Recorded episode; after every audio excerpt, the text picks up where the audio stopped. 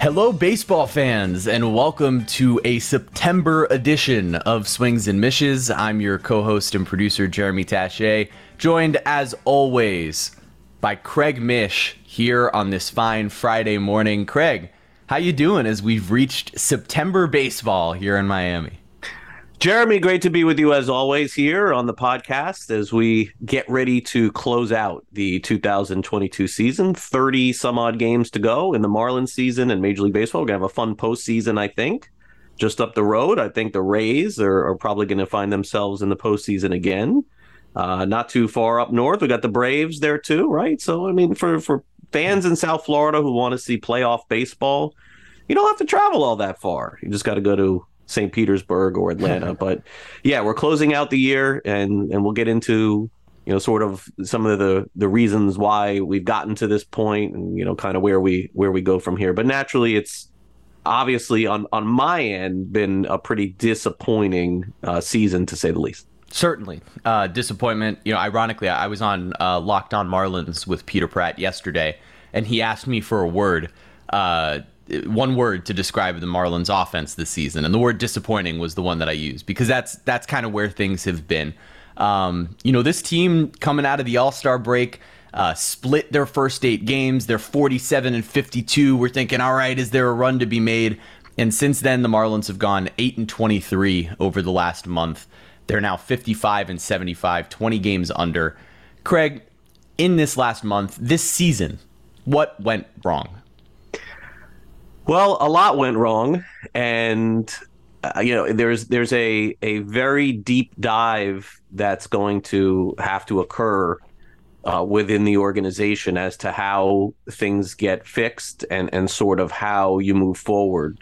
Um, I, I did not think that this is where we would be. Clearly, five years ago, we started this podcast. I was thinking. Mm-hmm you know, kind of grind out a few years of of mediocrity, and then all of a sudden maybe we'll be on the cusp of something good. That that definitely has not happened, and it, it sure does feel like like this kind of eh, you know the, the players have to perform in a, in a lot of different ways and and success has to happen on the field for sure but it does feel that this is is sort of creeping beyond the field, beyond the clubhouse, beyond the managers, and and sort of into the front office at this point.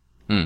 And why things have, have sort of gone the way that they have, and why there there just seems to be this uh, this feeling of of you know unclear uh, direction. I think is, is something that's a little troubling for me.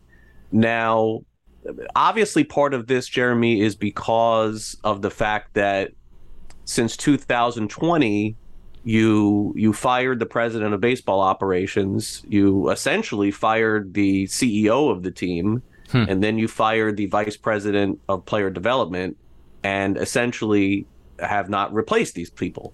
So you're you're you're at a loss in the front office with voices, with opinions, whether or not you agree with those opinions or not, and it and it, it kind of feels like it's left things scrambling to a degree. It really does yeah. feel like that. So they've done their best to pick up the pieces again since Derek Jeter and Gary Denbo have left, and and Mike Hill back in 2020 has left. Make no mistake about it, that's a pivotal point in the book that we will write one day. Hmm. But uh, where they go from here is extremely unclear.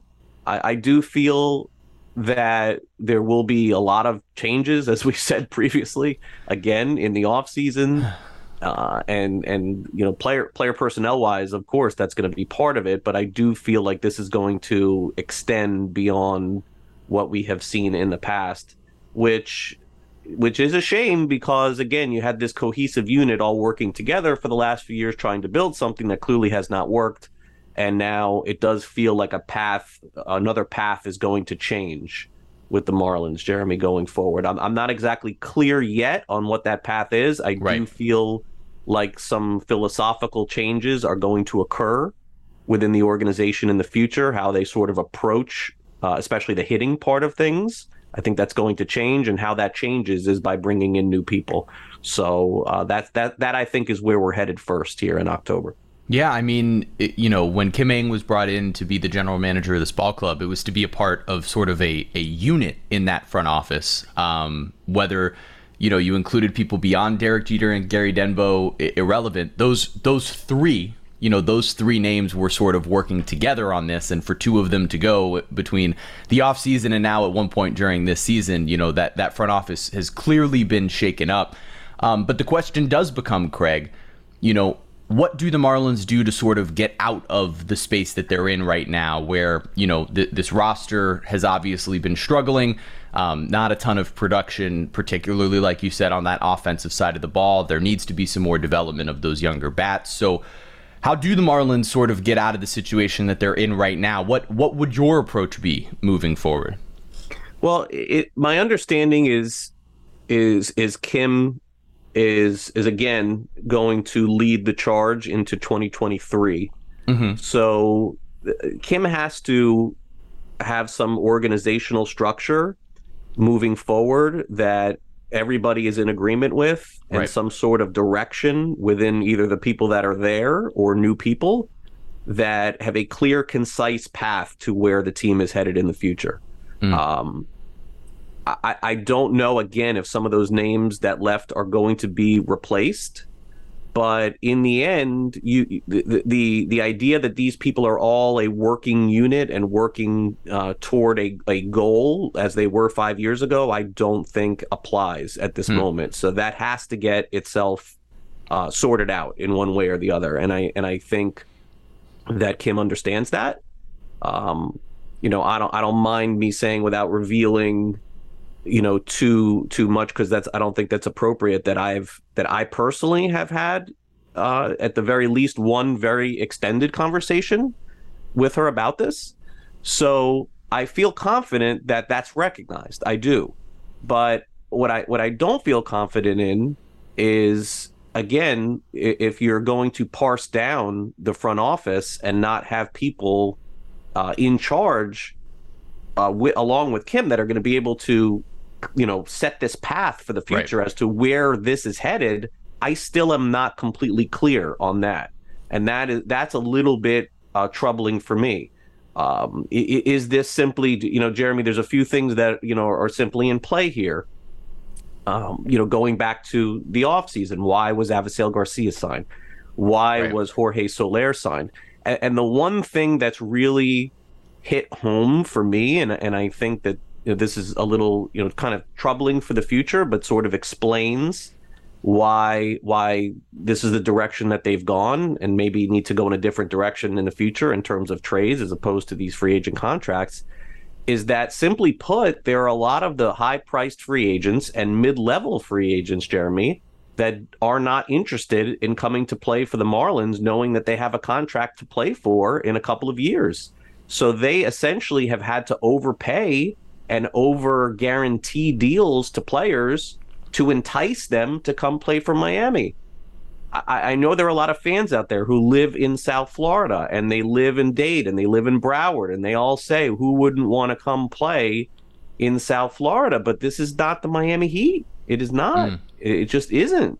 And the environment through the years with the Marlins, regardless of of of what you want to say that goes on inside the walls inside the stands, it is not an, an environment conducive to players reaching their potential here. It just not has been. It is not that way. It is Jeremy. It's not. Mm. And so, if you are Kyle Schwarber, and and you're sitting out there and you're making a decision between the Marlins and the Phillies, Uh, uh, you know, it, it kind of doesn't matter how much the Mar- more the Marlins are going to offer. He wants to go play for Philadelphia and go bash 40 home runs and go play for the postseason. Right. Playing here in front of 7,000 people during the week sometimes, it's not going to get you going. That's not the reason why Avisail Garcia didn't perform. That's not the reason why Jorge Soler got hurt and just kind of who he was. I'm not saying that. But it's a dynamic that has to be explored very intently and and and has to be determined in the future that everyone who's crying and yelling and screaming for the Marlins to go out and get these guys via free agency, it is not easy to do. They mm. don't want to come here. They don't want to play here. And the notion in the past that that Derek Jeter would say, "Oh, people now it's a destination and people want to come here." He was not correct. He was not mm. correct in that in that statement. They still don't want to. I've explored this with agents, with players. Remember, I was at the All-Star game in July. I was in the clubhouse at the All-Star game in July. I've had a chance to speak to a lot of the different players about this, players who were here, mm. players who were, you know, potentially here, and that is the dynamic that is going on right now. So, how do they make those acquisitions? They make those acquisitions via trade. But again, now are you are, what kind of players, Jeremy, are you trading for? Are you trading for players that have had career years previously with 30 home runs, 35 in the past? Are you trading for players who, you know, are grinders like the Birdies and the Wendells, where where now that is the approach moving forward? I, I just don't know. I, I don't I don't have a clear picture on this right now. So, I, I, so I, I hope I'm opening up a little the uh, you know people's eyes to sort of the the view as right. to as to what needs to get figured out. But there's a little gun shy, I think, going on too. Hey, we just gave 50 to Garcia and we gave you know 36 to Soler, and oh my gosh, like if we do this again and there busts again, what are we doing? Maybe right. maybe it's a different kind of player that needs to be approached here. So so complicated and and so much going on right now that that we'll get a much clearer picture i think in october disarray? Is that the way to put this right now? I think maybe that's a little strong sure. because i do feel that they want to win and, and i do feel again they care. There's no question about that. But from a directional point of view on the podcast as we enter september I don't feel that there is a clear path and direction for where this is headed. I, I, I don't get that sense. And we all, you know, obviously see there's a bunch of different ways that you can approach it. But I think for so many of the fans who were thinking, like, oh, just write blank checks to players and get these guys down here, like, it's like you're talking about, it's not that simple.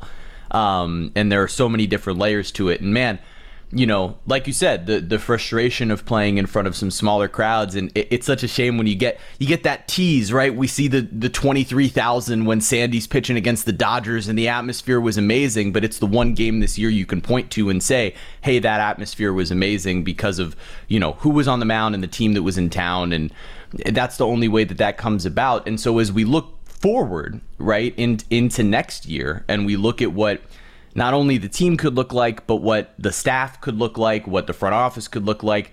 The name that comes to mind, or two names that come to mind, are both Don Mattingly and Mel Stottlemyre Jr., and what their futures are with the ball club. So, Craig, as of right now, as we sit here on September 2nd, um, what are your thoughts on, on both Don Mattingly and Mel Stottlemyre and, and their futures with the club?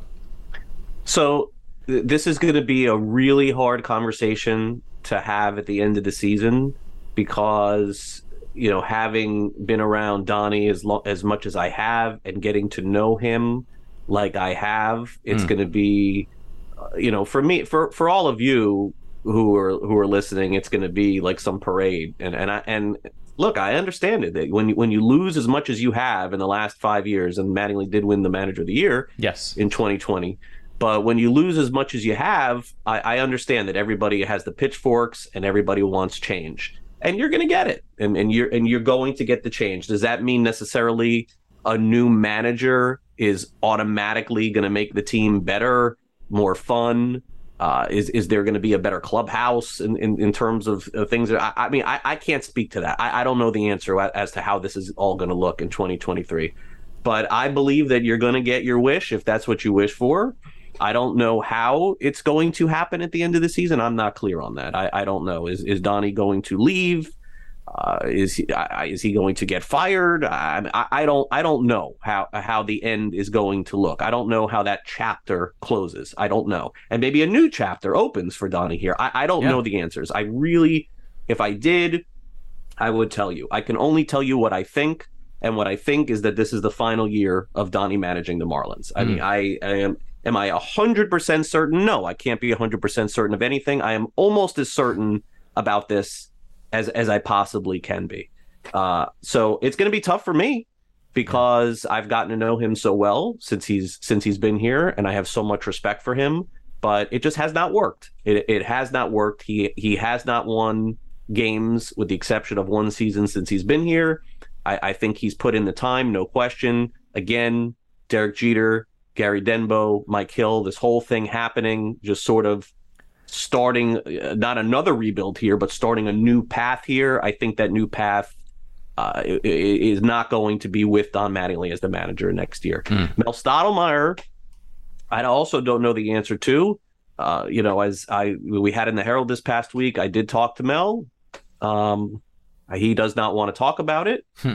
He he feels like the the pitching has been so good that he wants to just keep pushing this thing right to the end with Sandy and Pablo. And we saw Trevor Pitt, Rogers pitch well the other day. Great Luzardo, for the back. most part, has been okay.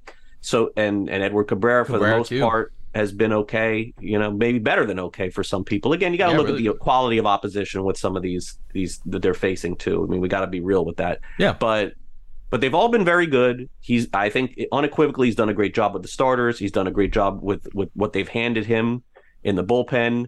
But I, I don't know what it's going to. Assuming that Donnie is gone, I don't know what it is going to be required for Mel to stay. I, I don't know. I think this will be his decision, and and he'll make it and and we'll have it at the end of the year. I I, I don't know. My, my, my gut tells me there there's got to be a way that they can find a way to keep him here somehow. Has to be. But he is so linked and in tune to what Donnie is doing. If Donnie is not part of the organization at all when the season ends, uh, Mel is not going to have you know to be out of work for five minutes. He he could probably he could probably be the number one free agent in terms of pitching coaches in Major League Baseball and then the other dynamic, Jeremy, that we've seen over the last few years is we've seen some major league pitching coaches get a pretty good bag to go to colleges. Yeah. And and Mel lives on the West Coast. He lives in Washington State. Who's to say that some college out there doesn't say come home? You will pay you close to what you were getting, or you know near yeah. what you were getting to be the Marlins pitching uh, coach, and you can coach our kids here. I, that that'd be pretty tempting for Mel. So a dynamic that that I that I can't speak to. And then in terms of the rest of the the coaching staff, I, I mean, again, I'm not in the business of firing people. It would be very hard for me to believe that that we're that, that the Marlins are bringing almost anyone back from the coaching right. staff. I'm just sorry to say that the performance has not been there. The offense has been um, embarrassing, abysmal. Um, it, it, you know to to to me again it, it's I understand there's been injuries they don't have Jazz out there they don't have some other players too and I get it I understand it but Jeremy the levels of embarrassment that this has gone to yeah. from me to hear get texts from people around the league not not in the Marlins the Marlins had Gonsolin scratched hours before a game Oof. and McClanahan scratched right before a game and they can't scrap together runs against like the ninth best pitcher on a team and a and, and a former guy on the Marlins that they just got rid of you know and, and yeah. that guy dominated them i don't care what the what the team name is rays dodgers it doesn't make a i mean you have got to hit the backups of the backups of the backups and and these are major league hitters on that team so it's that the hitting has been as bad as I've seen it, maybe in franchise yeah. history. Like in, honestly, in franchise history, what they're running out right now is is unfortunately as as bad as it's been. So um, there there will be changes I think coming there too. Yeah, I saw I saw a stat out there um, about the Marlins and their scoring in August that was just like historically really terrible. And when you're scoring less than three runs almost every single game, obviously you know there needs to be uh, some changes made both from personnel to coaching to whatever it needs to be to shake those things up. Briefly going back to Mel, I mean, we know how much he loves to teach and we know how much he loves that. So when you throw out that college idea, it obviously sticks out in my head. Um, but but it, it is so crazy the camaraderie that this rotation has with him and the credit that so many of these guys are are giving him for their development, right? And you see them out there, they're wearing their uh, their you know knockoff of the Scott's Tots from The Office, but it's Stotts Tots, and you see that out there all the time. Like these guys really rally around Mel. So my hope is that regardless of what happens with the rest of the coaching staff, he's someone that the Marlins can find a way to keep around because that pitching has obviously been in the midst of all of this this year, the one sort of bright spot from Sandy to Pablo to the rest of these guys. Um, yeah, a good a good example, you know, comparison wise. I don't, uh, maybe not Mel has not won a championship or come close with the Marlins, and I think mm-hmm. that he would be the first one to to say that.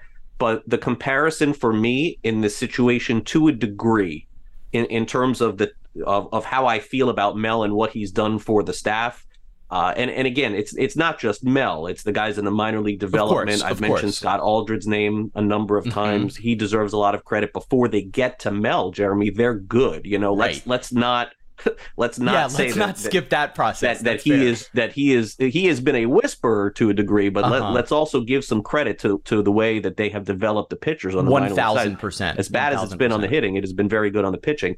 But if you remember last year, uh, after the season ended, most people felt that Brent Strom with the Houston Astros was the very best pitching coach in Major League Baseball, and Strom uh, sort of unexpectedly just said, I'm done. Yep. And he stopped coaching the Houston Astros. Now, we don't really know exactly why that happened or well, but I got to tell you, a month later, he's signing a new deal with the Arizona Diamondbacks. Diamondbacks are putting together an unbelievable season in pitching, and Zach Gallen is great, and Merrill Kelly is great. You know, the bullpen hasn't been. Shout but, out Zach Gallen. Yeah. So, so again, uh, you know, you're playing with fire a little bit with Mel here because you know Mel could just be done, and then be you back, know at the right. end of the season, and then all of a sudden it's like, oh, like Major League Baseball team X, oh, he's mm not done, and let's throw a bag at Mel and let's see if we can get him to come with us next year. So, so that's the comparison that I would use here. I put Mel in that Brent Strom category, although Brent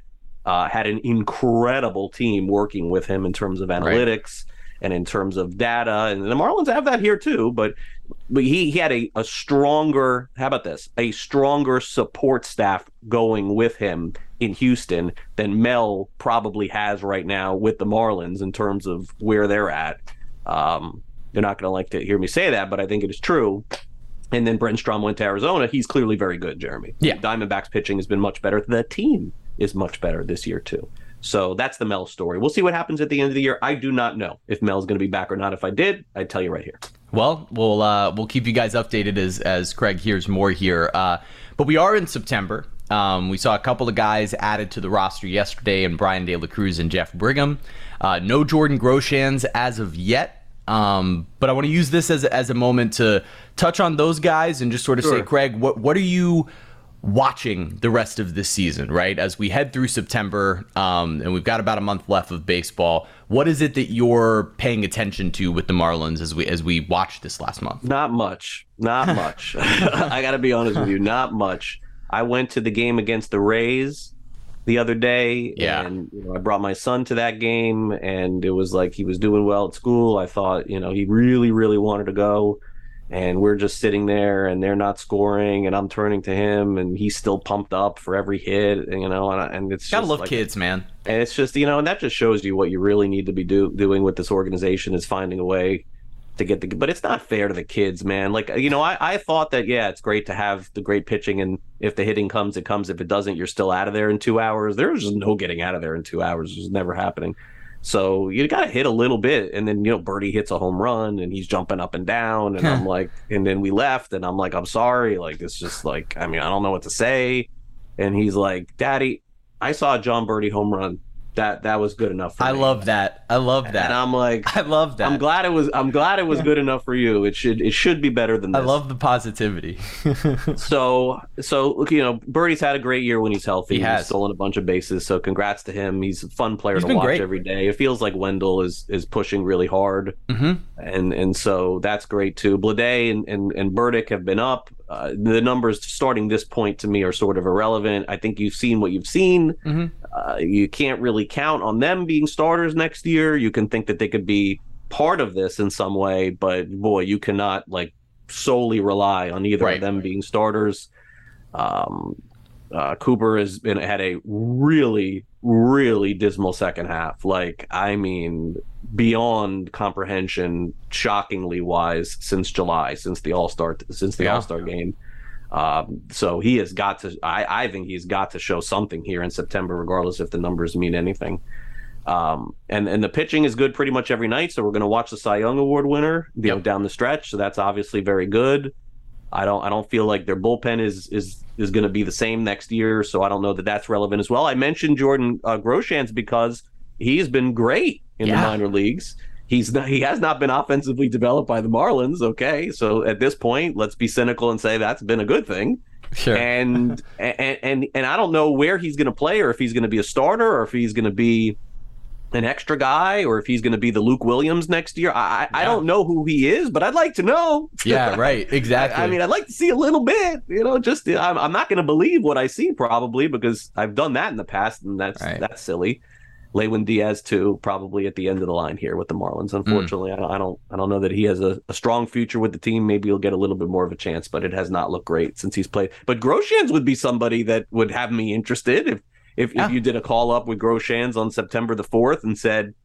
We're going to play him three times a week and, and see what he can do. Yeah, Jeremy, that would be something I'd be curious Yeah. in seeing. Yeah. But that's about it. fair, fair enough. that- that's about it. Like Yeah. I mean, uh, you know, they're not going to call Yuri Perez up, so Right. I mean, Groshans does does possibly have a chance to be Right. on the team. Why is he in the minors? Why why is he not up Hmm. and and playing? And and maybe, God forbid, the guy does well from the beginning that he comes right. up. Would Maybe. be awesome. Gosh. Maybe the guy has five good games in a row as a rookie with the Miami Marlins. Would something we're not seeing ever with this organization in five years. None, zero. Go through all of them. Like, how about It's really good shocking. well, actually, LeBlanc was yeah, actually- LeBlanc. Yeah, LeBlanc LeBlanc's had been five good games. Then you know, yeah, It's been it's- okay. he's been fine. You know, you Yeah. know who he is. But like Groshans really, uh, you know, may have a chance to be a starter somewhere. Mm. But he's in AAA. Right. Well, it, it's it's um it, it's it's funny because the rest of the year, you know, that is the stuff you're looking for, right? Is seeing some of those young guys showing you flashes of stuff, right? Like, you know, it, all we've seen so far is who's who's who looks overmatched and who doesn't look overmatched, and that's kind of what you can kind of eh, gleam from going forward. But like you said the statistics in September don't don't mean all that much. You just want to continue to see guys grow in the way that they can whatever young guys that that you can see. Whether that's the pitchers if they're facing guys you know that is the one benefit of going up against some teams here down the stretch that at least they're competing for playoff position is pitchers you can sort of see like oh okay Jesus Luzardo or Edward Cabrera is going up against the Mets as they're competing for fair. something that type of stuff you can judge maybe if you can't necessarily judge the offensive side. So you can look forward to some of those starts but realistically let's be real about it.